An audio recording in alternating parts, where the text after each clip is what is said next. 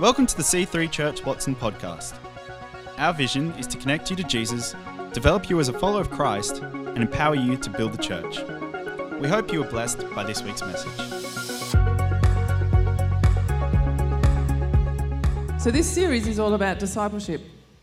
Matthew 8, uh, 28 says this Jesus came and told his disciples, I have been given all authority in heaven and on earth. Therefore, go and make disciples of all the nations, baptizing them in the name of the Father and the Son and the Holy Spirit. Teach these new disciples to obey all the commands I have given you. And be sure of this I am with you always, even to the end of the age. Thank you, Father, for your word. Thank you, Lord, that your word is powerful. Lord, that it is true. Lord, that it is the foundation that we stand on. God, I thank you that as I speak today, Lord, that it would be your words and not mine. Lord, we need your word. Father, I pray, Lord, that our hearts would be open to all that you have for us today. In Jesus' name, amen. Jesus' last words to his disciples was that, was that, was that scripture that I read. They were instructions for them about how he wanted them to spend time after he left them.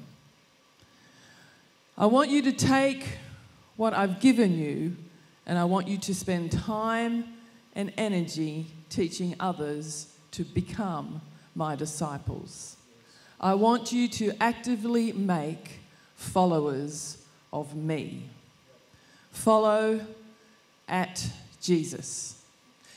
You know, social media handles and following people became something that we do on social media platforms. But before that, Jesus was unashamedly telling people to follow him. There's a little picture I want to show you that I stole from Nicky Gumbel.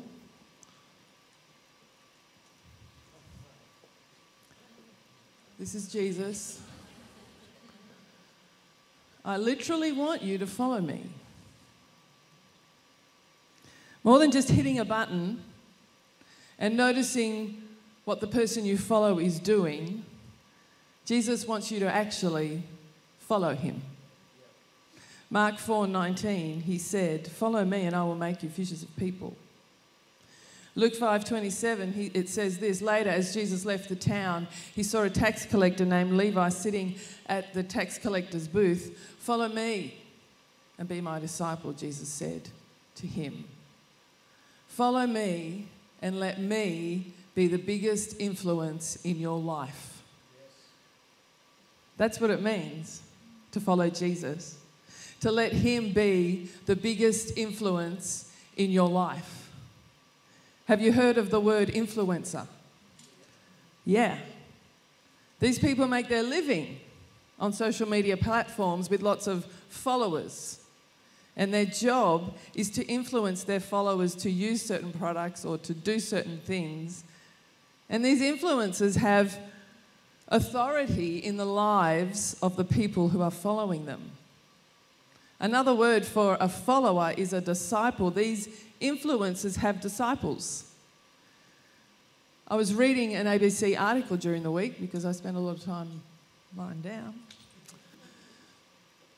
I don't know if you read it, but it was uh, social media content creators known as finfluencers. Who read that? Yeah. I never knew there was a finfluencer, but there is. They're hugely popular with young people. They talk about money, budgeting, investing, but most often don't have a financial license. Great. So ASIC are cracking down on unlicensed finfluencers. They could end up in jail, they could get a $100, uh, $1 million fine if they don't shut down. In 2021, 28% of young people said they followed at least one finfluencer. Of those, 64% reported to having changed at least one of their financial behaviours as a result. Isn't that interesting? Our world is into following. Our world is into these influences. But I tell you what, there are a lot of influences in the world today. In fact, we are all influences within our own spheres, but there is only, there, there is no one alive, past, present, or future, who has or will ever influence the world in the way Jesus has. We have before Christ and after Christ because of him. My son, who did this, told, tells me that those figures up there about followers is, is true. 2.38 billion followers, that's how many followers people are following Jesus in the world today. That's exciting. And so Jesus boldly and unashamedly says to every person, Come, come and follow me. I'm better for you than any so called influencer you may find. He says, Come, come, come and see who I am. Because I am the way, I am the truth, I am the life. I have come that you might have life. He issues that invitation to every person, and no one is excluded. And there are two guys in the Bible who were followers or disciples of a guy called John the Baptist. You may have heard of him. And their names were John and Andrew, and they were part of John the Baptist's team. They were Team John. And John the Baptist was a really great guy. And he, he, he was Jesus' cousin. And his job was to prepare the way for Jesus. But when, you know, they were Team John until they saw Jesus. When they saw Jesus, they couldn't help themselves. They left John the Baptist and they followed Jesus. John 1:38 says Jesus looked around and saw them following. What do you want? He asked them. They replied, Rabbi, which means teacher. Where are you staying? Strange question. See, that wasn't the usual question Jesus was asked. Most people who met Jesus asked him for food, or they asked him for healing, or they asked him for a miracle, or they asked him to solve something. These guys wanted more than that. And I love that about them. They wanted to know him. They wanted to study him. They wanted to follow him. They wanted to see him. That right there is the heart of a disciple to know, to study, to follow. And that's what Jesus is asking of us. What did he say to this stranger request? Verse 39 says, He said, Come and see. It was about four o'clock in the afternoon when they went with him to the place where he was staying and they remained with him the rest of the day. Okay, if that's what you want, come and see. He invited them. The invitation today to us, no matter whether you're following Jesus or not, is come and see. Come closer. Come closer. You may think you know me, but you don't know me enough. You may think you've seen what I can do, but you haven't seen anything yet. You may think, I don't, it doesn't matter what you think, there is more. Come closer.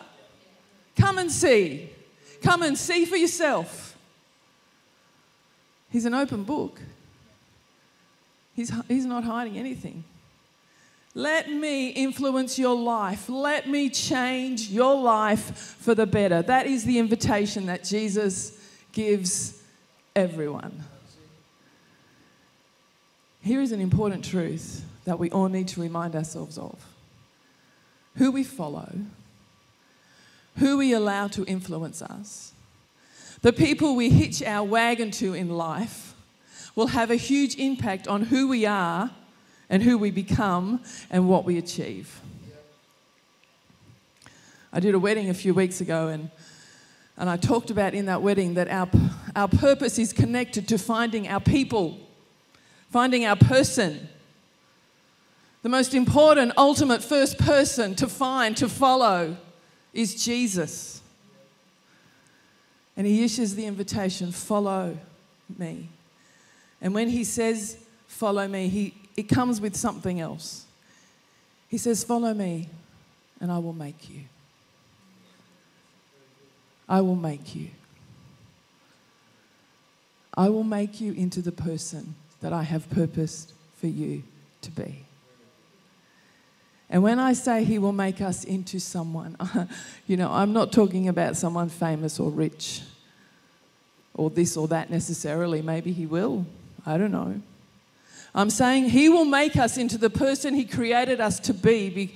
Our creator knows exactly who we really are and what he has for us.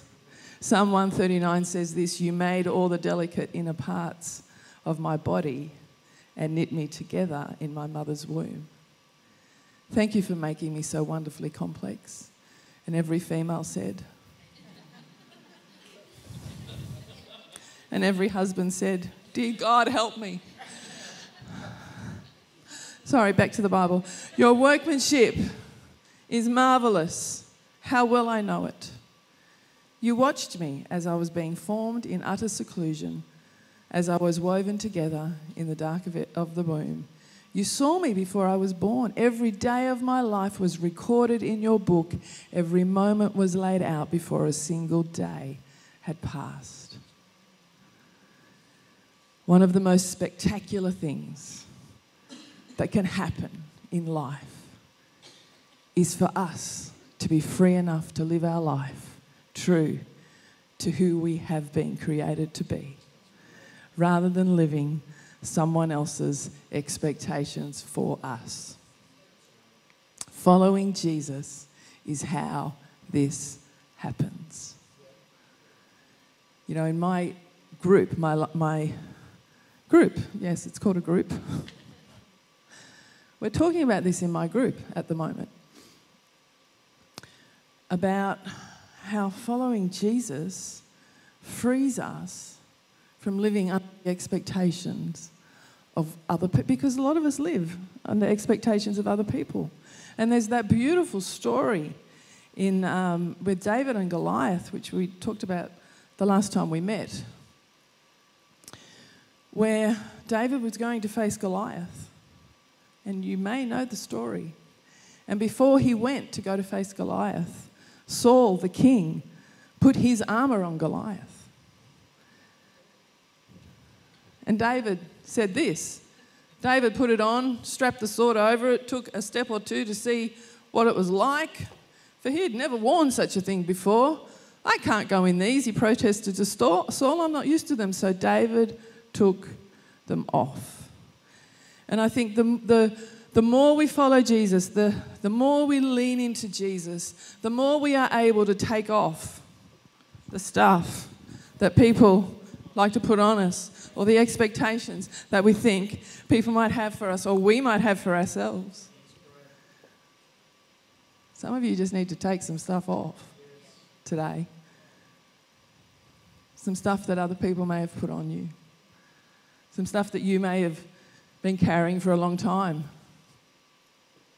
So once we say yes to Jesus, once we decide to follow him from that moment, our purpose is twofold. We do all we can to allow Him to be the one who has the biggest impact in our life. Who has the biggest impact in your life? That's my question today. Who is it? You know, there are a lot of, I have people in my life who have a, a, very large impact on me. My husband, obviously, my children, my mentors, coaches. And they are good impacts. But we can have people that have bad impact on our, a bad impact on our life that we are following, that are influencing us. I think of peer pressure. I think of people pleasing. You know who they are. Maybe there's someone in your life at the moment who is really taking you down the wrong path. It's something to think about. How do we allow Jesus to be the one who has the biggest impact on our life? Well, he said it in Matthew 28 20. Teach these new disciples to obey all the commands I have given you. Teach these new disciples, teach them to obey all the commands I have given you. It's not very popular, though, is it? To actually let someone speak into your life, especially when you don't want to do it. Has anyone found that? Yeah, I found that. This is really the overarching purpose of our life once we become a follower of Christ.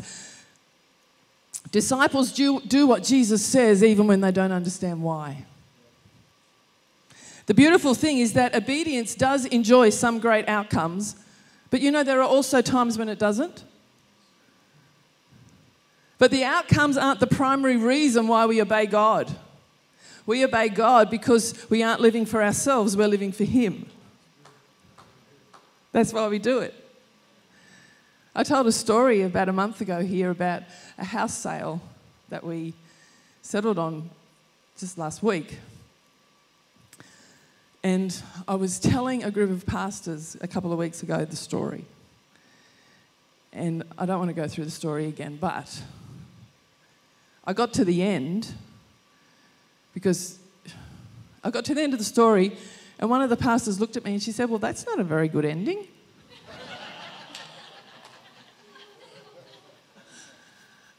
because it depends how you look at it. And I said, But it was the right ending. Because obedience doesn't, yeah, it, we did what, we, what God told us to do. So it was the right ending. How are you going with allowing Jesus to be the one who has the biggest impact and influence in your life? That's a question I have for you today. The second thing, once we become a disciple, is we do all we can to help others to become disciples of Jesus as well. And this starts before people come to know Christ. This starts with the people we're working with, or going to school with, or are friends with who don't know Christ yet. Do you know the most powerful way of doing this? It's our personal testimony. It's living life in such a way that people notice that we are different. And when they ask us why, we tell them the story of how we follow Christ. I love that the disciples did this. 1 John 1 We proclaim to you the one who existed from the beginning, whom we have heard and seen with our own eyes. We touched him with our own hands. He is the word of life. John said, Guys, we touched him, we saw him, we heard him, we can tell you about him.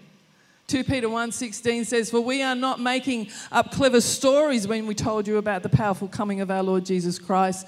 We saw his majestic splendor with our own eyes." Personal testimony. We heard him, we saw him. He changed our lives.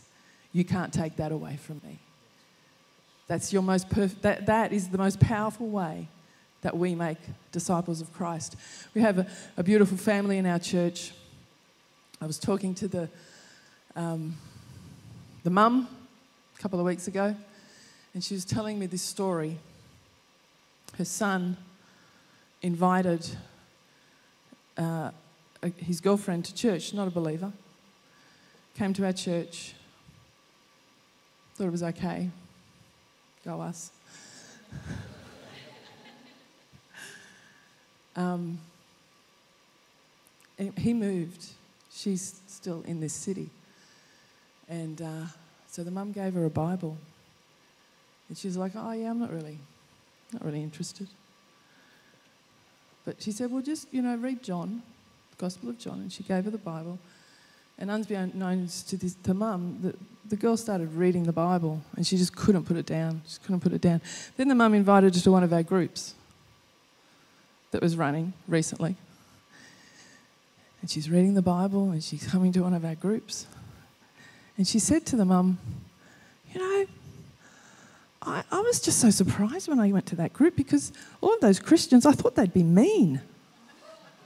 But they're not mean. They're really fun. They're really lovely. Do you know she's made a decision to accept Christ and become. How exciting is that? How wonderful is that? That's what God does. But we're part of it. Invited to church, gave her a Bible, brought her to group, having conversations. Now she's preaching to the boyfriend. That's what I found out last night.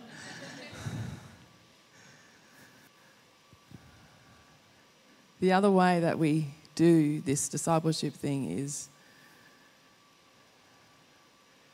we obey, as we obey Christ, we can encourage others to obey Christ. 1 Corinthians 11, verse 1 says, And you should imitate me just as I imitate Christ. If we are following Christ, then we can say, Come, come and come with me. Okay, where are, where's, where are the band? There they are, beautiful people. So, how are you going with helping others to become a disciple of Christ? How are you going with having Christ as your greatest influence? How are you going as helping others become a disciple of Christ? Because this is why we're here. Here, on earth still, is to do the last thing that Jesus asked of us Go therefore and make disciples, teaching them to obey all that I have commanded you. That's why we're here. Thanks for listening. We hope to see you in church again this weekend. To find out more about our church, find us online at c3churchwatson.com